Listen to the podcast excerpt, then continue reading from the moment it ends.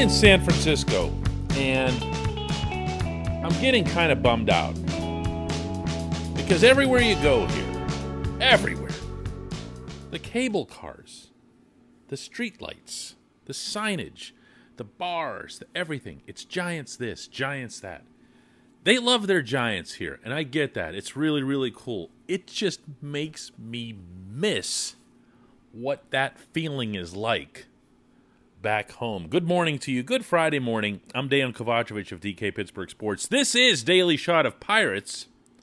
Comes your way bright and early every weekday morning. If you're into football and or hockey, I also offer up daily shots of Steelers and Penguins right where you found this. Where you can find me this weekend is here in the Bay Area. I came out to cover Pirates versus Giants series three game set that begins tonight at lovely Oracle Park. I got here a little early. I try to do that anytime I travel to San Francisco, one of America's uh, truly beautiful, remarkable cities. Really is.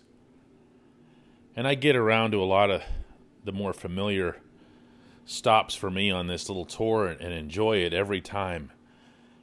And yet, somehow, by the time any trip is done here, I always find myself most moved by how much they love their baseball team.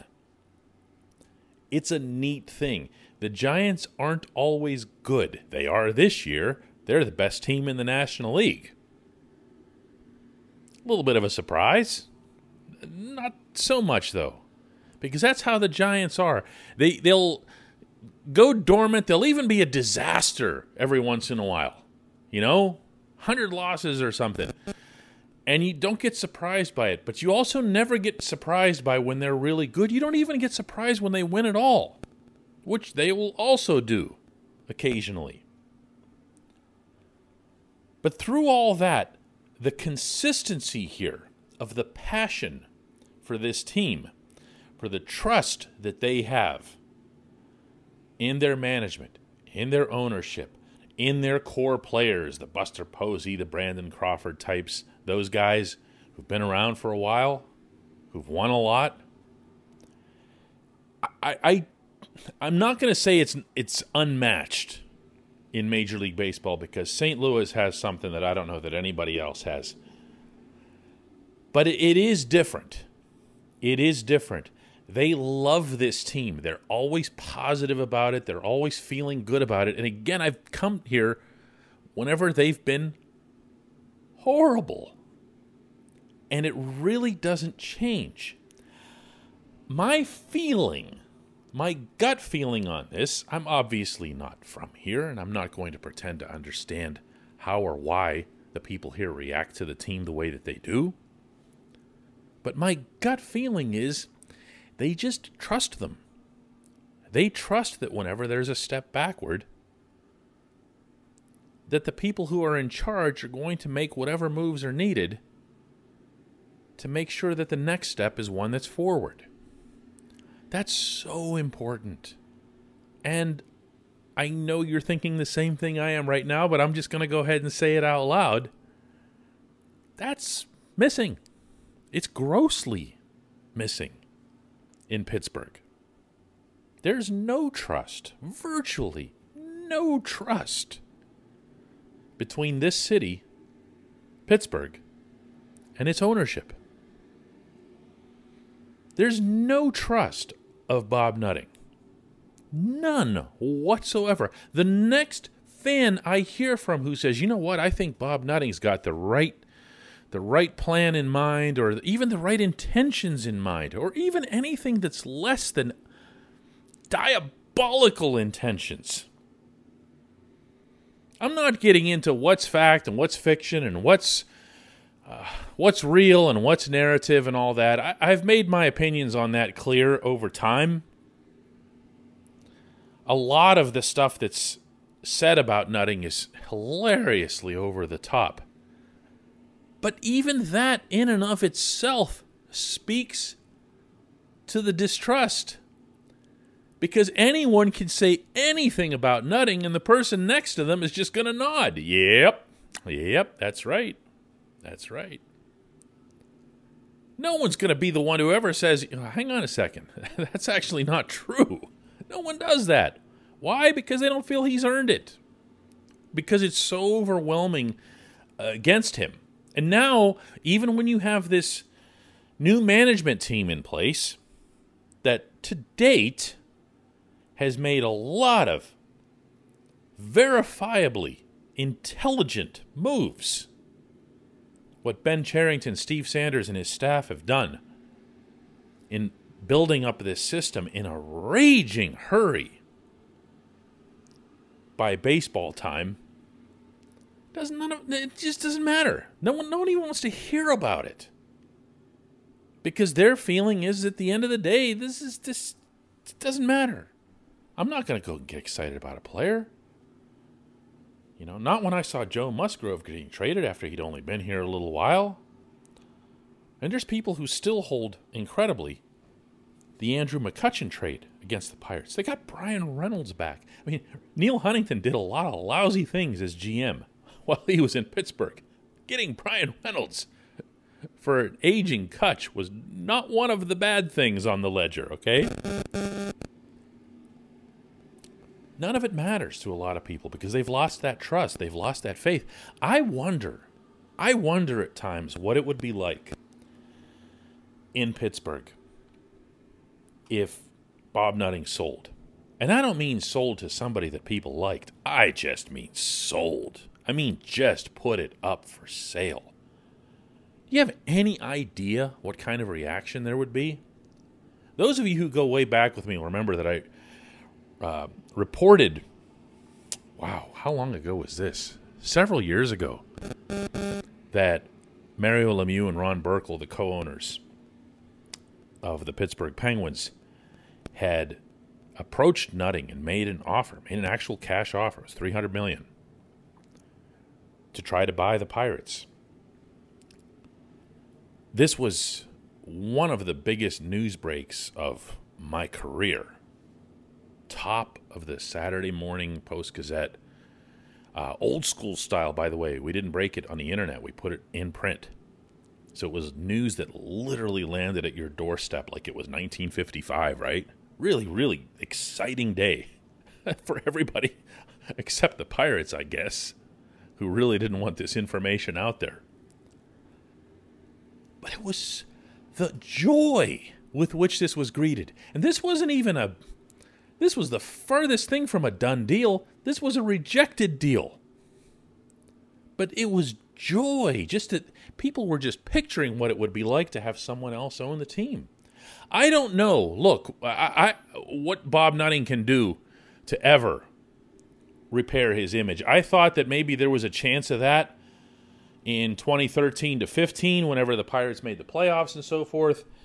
Uh, and and there was to an extent there were some people that kind of gave him credit for hey maybe we had this guy wrong look at them here look at the result uh, payroll actually did double from 2011 to 2013 and there were people that were willing to say hey but then you know after the 98 win season and all that other stuff we've been over a million times it all went to heck again and and here we are arguably for him in an even worse spot than he was before that.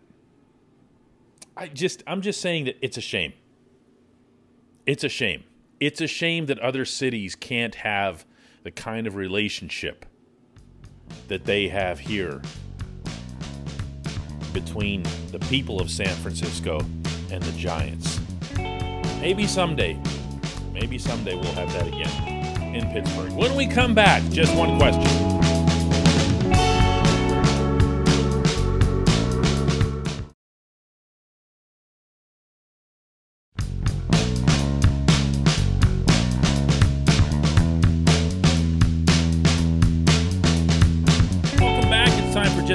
Question, and that's brought to you on this program always by the North Shore Tavern, directly across Federal Street from PNC Park. Home of Steak on a Stone, home of the planet's only fully dedicated pirate sports bar with memorabilia wall to wall, floor to ceiling. 365 days a year. A great place to watch the Pirates when they're on the road as they are currently here in San Francisco. Our question comes from Terry Haynes, who asks The Angels just drafted nothing but pitchers. Ben Cherington says draft the best player regardless.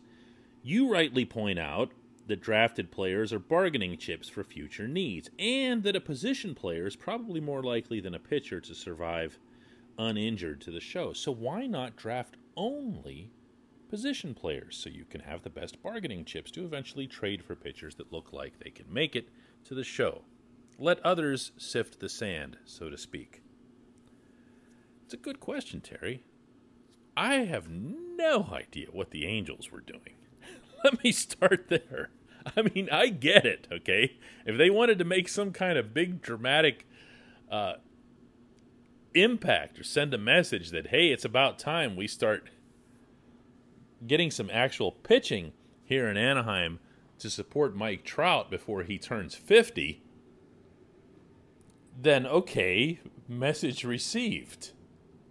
If they were trying to guarantee themselves that out of a class of 20 pitchers, they would get the requisite two or three players make it to the major leagues, which is what the generally accepted number is out of a draft class, any draft class.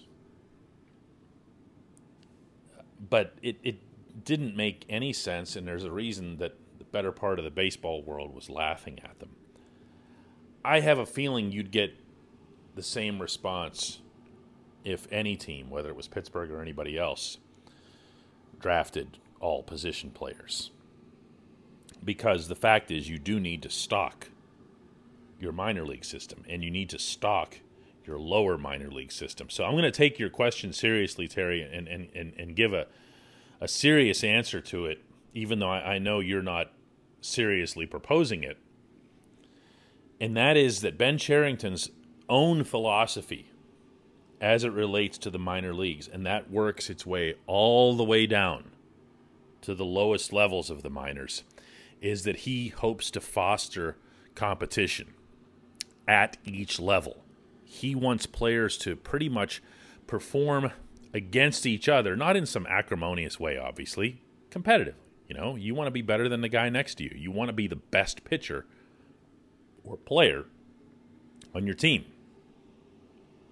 you want the player to operate with that kind of confidence and not have it be a false confidence because everybody else around him either stinks or is overaged. And what you'd have in the minors in that event would be a lower minor league system in which everybody would either stink or be overaged.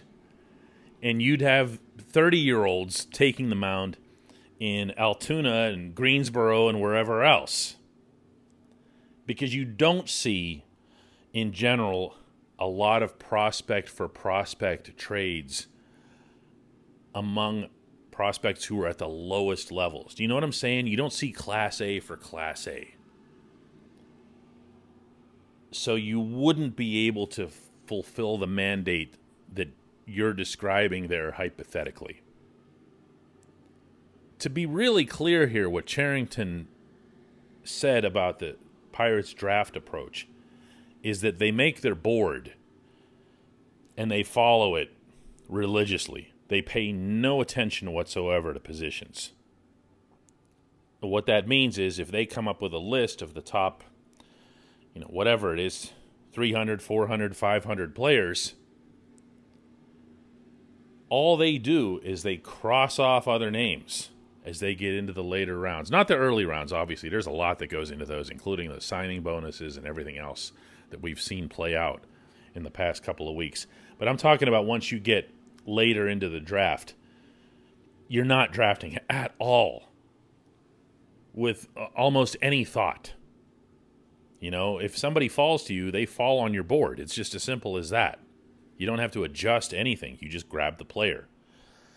So, yeah, They're not going to do that, is what I'm saying. I appreciate the question, Terry. I appreciate everybody listening to Daily Shot of Pirates. I don't know how you do it. I don't know how you do it. But me, I'm going to the ballpark tonight to one of the better ballparks in America, Oracle Park. And I am going to enjoy myself. I'm going to write about baseball. I'm going to write a column tonight. I'm going to write a column tomorrow. And I'm going to write a column Sunday about baseball, regardless of what happens, regardless of whether the Pirates continue losing as they lost just now to the worst team in the National League, three straight. They could also do that to the best team in the National League, three straight. Or not. Who knows? Maybe Johnny Cueto will drop the ball this weekend. There, how about that for a positive memory? I'll talk to you guys on Monday.